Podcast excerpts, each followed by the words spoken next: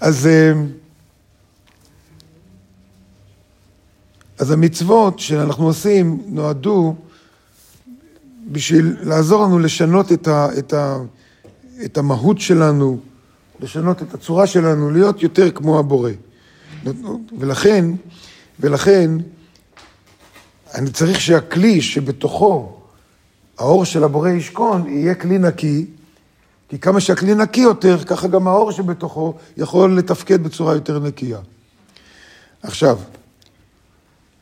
לכן, לכלי אין חשיבות, מעבר לזה שהוא מכיל בתוכו את האור, כי בלי כלי אין אור.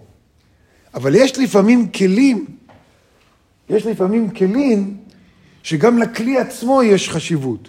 דוגמה מהעולם הגשמי שלנו, נותנים את זה המקובלים, שאומרים יין אתה יכול להגיש בבקבוק, או בכד חרס, אבל יין גם אתה יכול להגיש בכד מזהב או, או מכסף, כן או לא? אז יוצא במצ... במקרה כזה, גם לכלי עצמו יש ערך. לבקבוק אין ערך. לכלי חרס אין שום ערך, מעבר לעניין שהוא, הערך שלו של לסחוב בתוכו משהו. נכון? לכד חרס שלא משתמש, שאין לו, שהוא סתם, אתה לא שם בו כלום, אין לו ערך של כלום. בקבוק שאתה לא ממלא אותו, אין לו ערך של כלום. לעומת זה, כד מכסף, יש לו ערך גם בפני עצמו. ואומר לנו, ומה שהוא רוצה פה להגיד לנו, אנחנו ניכנס לפרטים יותר מאוחר, ש, שלפעמים יש מצוות שהופכות גם את הכלי לכלי יקר יותר. גם אם אין בו אור. הכלי עצמו, יש לו ערך. ולכן, המצוות שמזכחות את הגוף ואת הנשמה, הופכות גם את הגוף ואת הנשמה לבעל ערך. לא רק לאור שנמצא בתוכו.